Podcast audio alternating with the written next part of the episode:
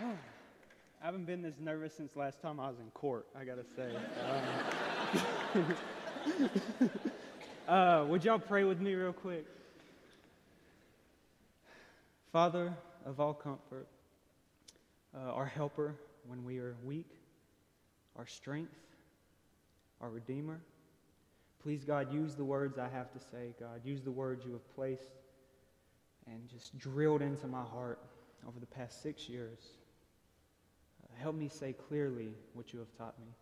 In Christ's name I pray. Amen. All right, so I'm Dustin Hayes. How are y'all doing? Um, so I want to talk today about suffering. And I'm nervous about the time, so I'm not really going to do much of an introduction. I'm just going to jump in. Uh, my life has been characterized by suffering, basically all of it. So I've been plagued by two things I've been plagued by suffering, and I've been haunted by the question is God good? Is God good? And that's where I want to start today with y'all. I want to ask the question, is God good? But I want to ask it, I want to frame it in my life. So I was born and raised here in Chattanooga um, to a single mother. My mother left my father whenever she was still pregnant with me. And not having a father, of course, had its own kind of hardships and stuff like that. But also, whenever I was four years old, my mother got in a car accident, and they had to replace her jaw with metal plates. They put her on pain medication, and she got addicted to the pain pills. Well, then it grew, and she got addicted to cocaine, just looking for another high. And then it grew, and she got addicted to meth. And by the time I was 10 years old, I was being raised without a father and by a very, very desperately addicted meth addict. And this crushed my childhood. I got thrown into custody battles. My father stepped in, but at this point I hated my father. He was never there. I could not stand him. My grandmother also stepped in, but she was dating a man who was psychologically abusive. So I hated both of the homes I was being tossed back and forth in. And I had to ask this question that I want to ask y'all Is God good? Well, then you go a little bit more. Um, I end up living uh, in a very, very, very rough neighborhood, a lot of gangs, a lot of drugs, and a lot of violence. And it wasn't a white neighborhood. I'm white, of course, as y'all can tell. I'm not Leon. Um, and I had to prove myself by fighting because there were so many just really, really harsh gangs around me. By the time I was 15 years old, I was beat into a gang um, in a project. In the projects, if y'all know where Hope for Inner City is, there's a giant field across the street. That giant field used to be where the projects were that I was beat into a gang in. But I felt like this is what I had to do. How else was I going to survive? I had already been robbed a few times, I'd already been gained a few times. And if I didn't have people supporting me on my back, what was I going to do? And in the midst of that, I was haunted with this question looking at my life, looking at the circumstances, feeling like this is what I was pushed into. Is God good? Well, fast forward even more. Um, I end up getting a lot of respect actually in the gang. I end up moving up. And I want to slow down right here because at 18 years old, I was at a friend's house. I'm going to use aliases. Let's call him Kevin. I was over at this guy named Kevin's house. Sorry about that, Kev. Uh, that's the fake name I always use whenever I do this. I speak for Prison Prevention Ministry. Didn't think about that. But I was at Kevin's house, and he had a friend. Let's call his friend just Steve. I'm going to go with something simple. Well, Kevin left, and me and Steve were sitting on the couch, and Steve was asking me for a ride. Now, I knew Steve wanted to go rob somebody. I'd heard him talking about it. He wasn't my friend, so I was a little nervous about that. I had a car at this point. I'd been working for a year. I had, I had a little bit of money saved up. And I was worried about Steve robbing me because we weren't cool. He was cool with Kevin. But I ended up giving him a ride. We go pick up somebody. Um, I'm not even going to name him. We pick up somebody. We pull up to a house, park, and I see somebody passing a black revolver up to Steve. Steve gets out of the car, Somebody gets out of the car. Steve disappears, and I'm just sitting there. And then I hear three shots bang. And I'm like, oh man, come on. I see Steve walking back. He had went to another street. I see him walking back, and he looks calm. So that starts to calm my nerves a little bit. But whenever he gets in the car and sits down, I notice he's sweating profusely and he's just shaking. I say, man, what happened? He said, man, it went bad. It went bad. I, I, I didn't get nothing. It went bad. I said, what do you mean it went bad? What happened? He said, man, dude grabbed a gun. I told him if he didn't let go of the gun, I was going to shoot. He didn't let go, so I shot him. I said, where'd you shoot him at? He said, man, I don't know. To make a long story short, within two days I was in jail facing 51 years in prison for murder. And then I came back to this question Is God good? I'd heard about him all my life because I'm in the Bible Belt. It's Chattanooga, right? So how am I not going to hear? And now that was my only hope. If I had any hope, I was facing 51 years. I'd be 69 years old whenever I got out of prison if I would have stayed. And my only hope was this God has got to be good. So I turned, I started praying, I started seeking, and I felt silence. Um, did they put up the image? I just wanted to give you all a visual. This is actually the pod I was in. Vernon, you're familiar with this. One of the prison prevention volunteers is here, and this is my mugshot, of course. Just, just praying and crying out, God, please help. Now, the reason the question, is God good, was so important was because I figured if God is good, and if I join with Him, you know, whatever this Christian thing is, surely He'll be good to me and He will let me out. And that was my reasoning. Because I was like, surely, if God is good, His people do not suffer. It seemed logical to me. So I continued to pray on concrete floors, just tears streaming down. God, make me one of your own. Make me like your son. Whatever the Christian language is, I just started learning it and I started trying. God, God, why am I still suffering? I want you. I want to be with you now. Why are you still making me suffering? Why am I still in there? And then, of course, at the same time, I was reading the Bible.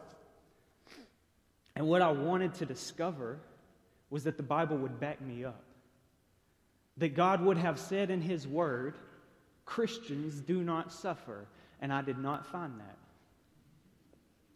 I did not find that at all. Instead, I came to this text and I found the story of Jesus, the man of sorrows, homeless, ridiculed, beaten, betrayed by his very own friends, left alone on his hardest night.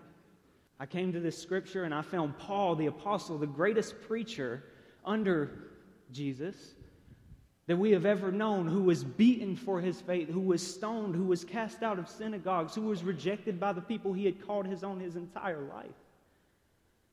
No, I found in the scriptures the exact opposite. I found people came to God and then it got worse. I was like, well, this isn't nice. so now the question became even deeper. If, if, if this is true, how could this God be good? If people suffered worse for following him, if, if the church was built on the blood of the martyrs, as people have said, how could God be good?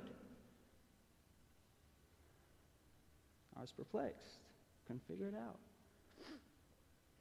But I continued to pray. I want to share just a couple of stories, and then I'll tell you why I'm sharing them.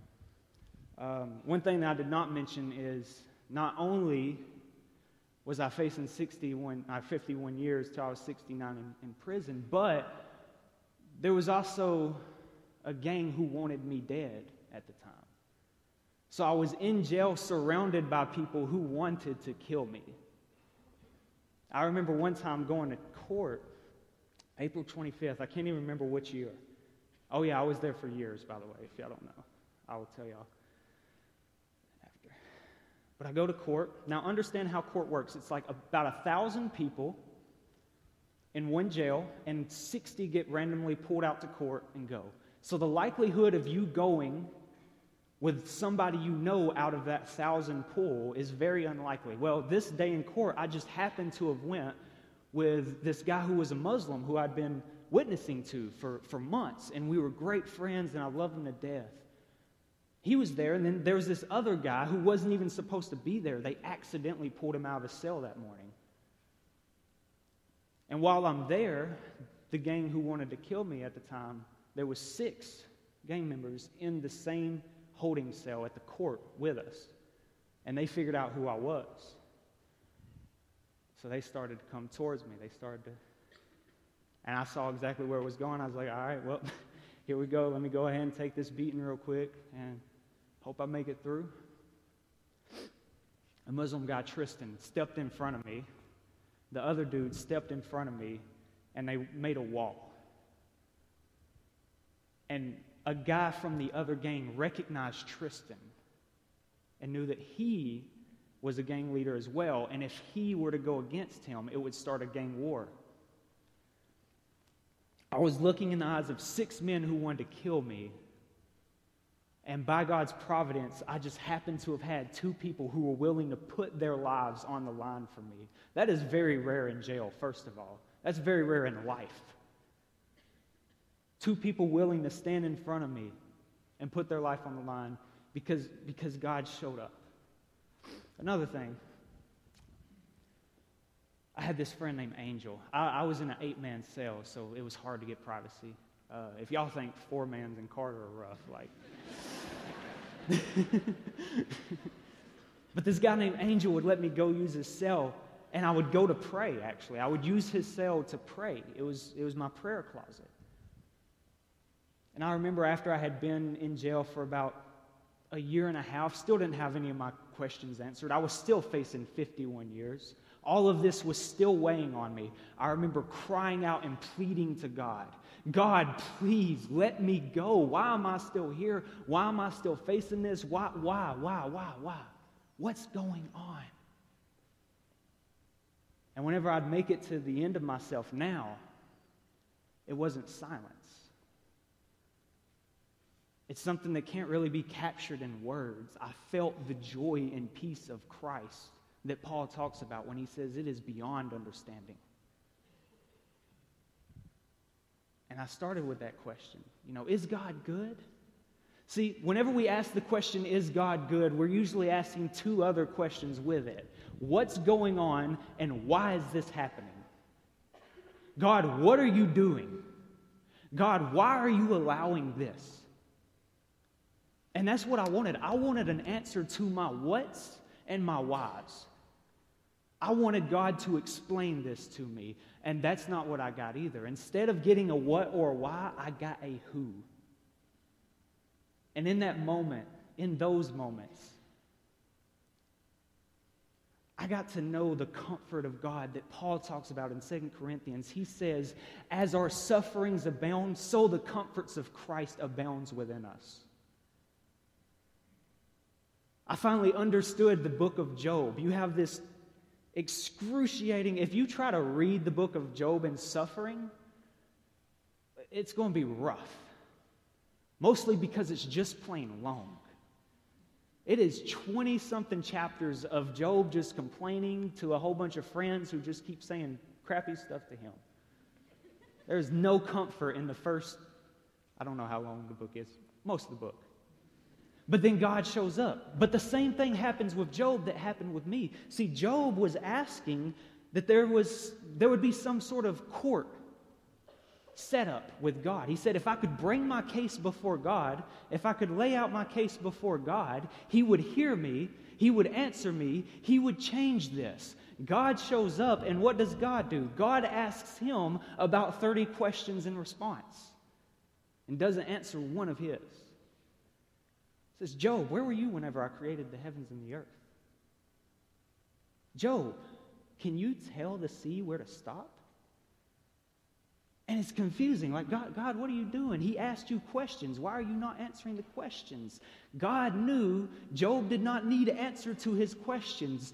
Job needed a bigger view of his Savior. The same one that he said earlier in the book, I know my Redeemer lives. And then Job responds Before I had heard of you with the hearing of my ear, but now I have seen you. Now I have seen you. This is why C.S. Lewis writes, I now know, Lord, why you utter no answers.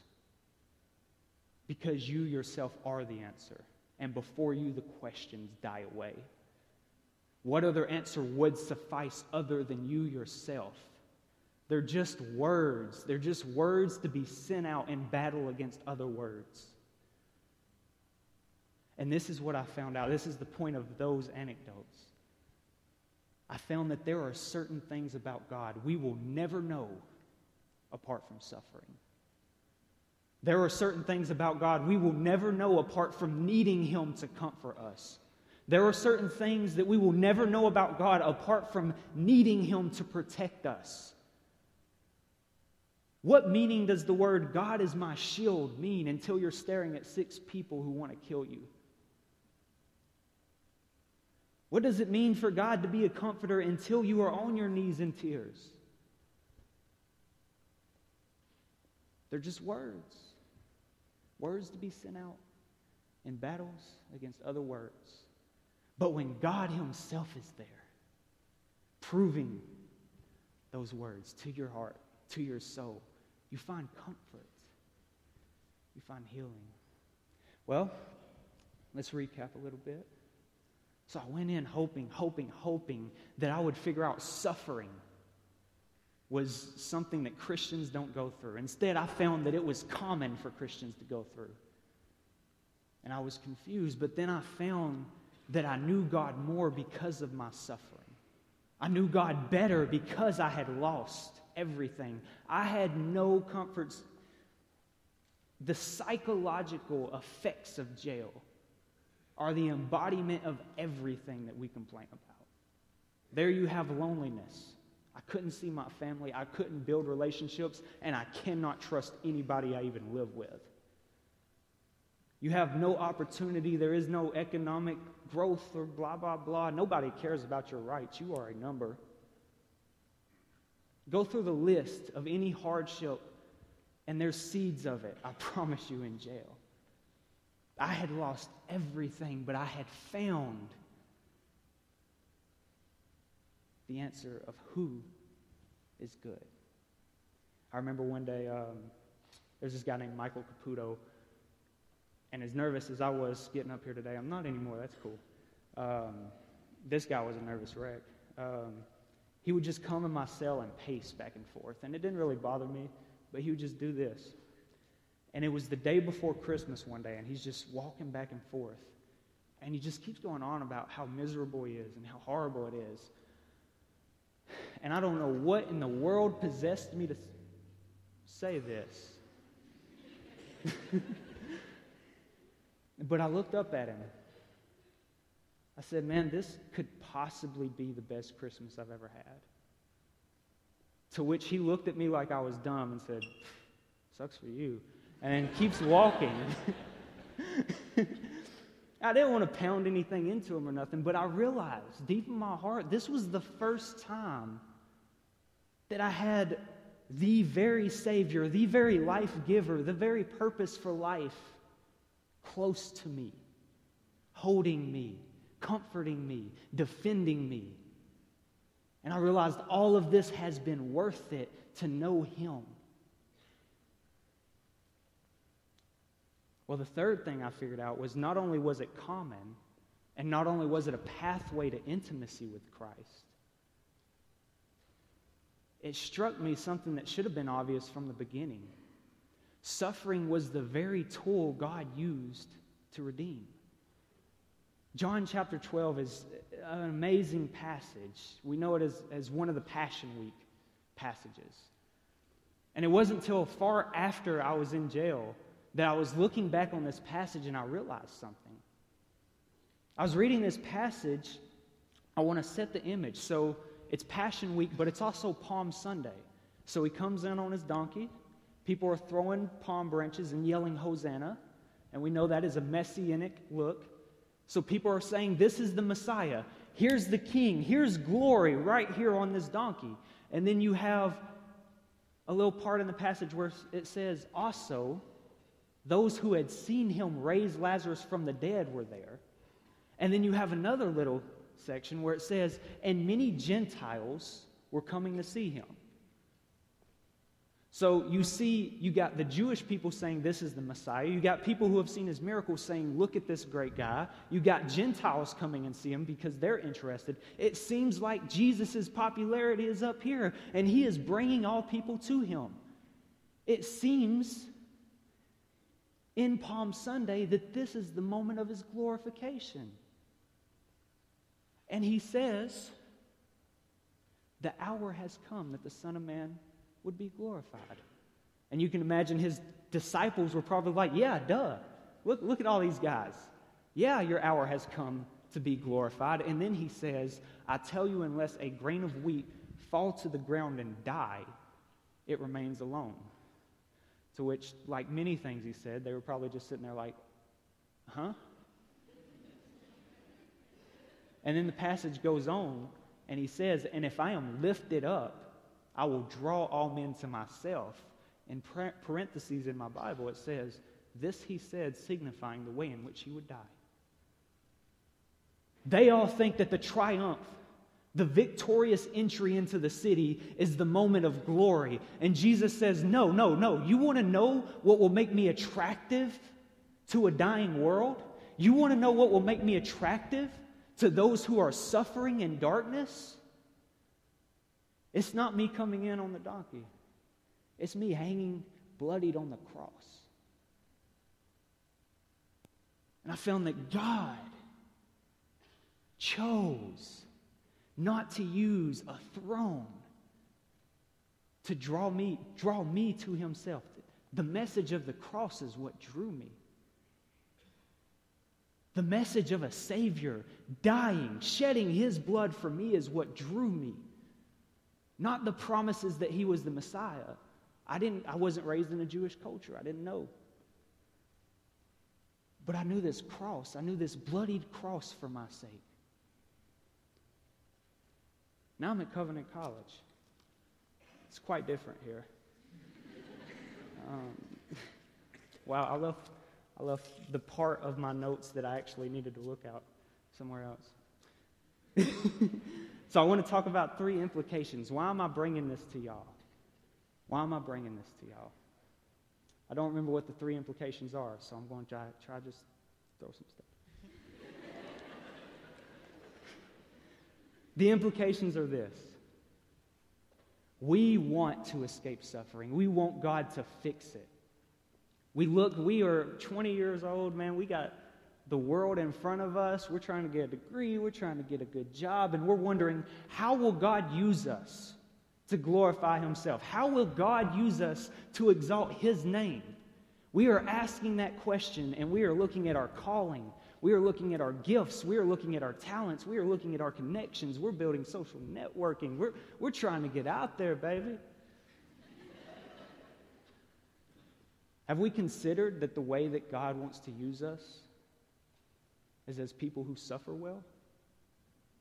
Have we considered the fact that, as Eric McDaniels like told us last year, most of us have not seen our greatest hardships yet? Most of us have not felt our greatest pains yet. Most of us still have a lot of difficulty. And have we ever considered maybe, just maybe, God's purposes are not going to be fulfilled primarily through the positions that I hold, through the economic uh, benefits that I'm able to bestow on people, through the whatever it may be. Maybe God is going to use us to suffer, suffer, suffer. Now, that's, that's conjecture. There's nothing practical I can tell you. I'm not telling you to go look for a cross. But William Gurnall has this brilliant thing that he says in a fantastic book called The, the Christian in Complete Armor. He says, Christ calls us to daily take up our cross and bear it. We should not look for a cross, but when he has not placed a cross on our shoulders, we should continually place one on our hearts. So I want to ask you, Covenant College, what is it? What is it that you take comfort in? What is it that you find security in? What is it that you hold valuable? What is it that you consider too valuable to lose? What is it that you're protecting? What is it that you're hoping for and you're placing your hope in? Don't answer God for right now. I want you to name and identify the things in your heart that you are placing your hope in. And I want you to know those will threaten to keep you from further intimacy with Christ. Because if you are not willing to give it up, you will not be willing to suffer for his name.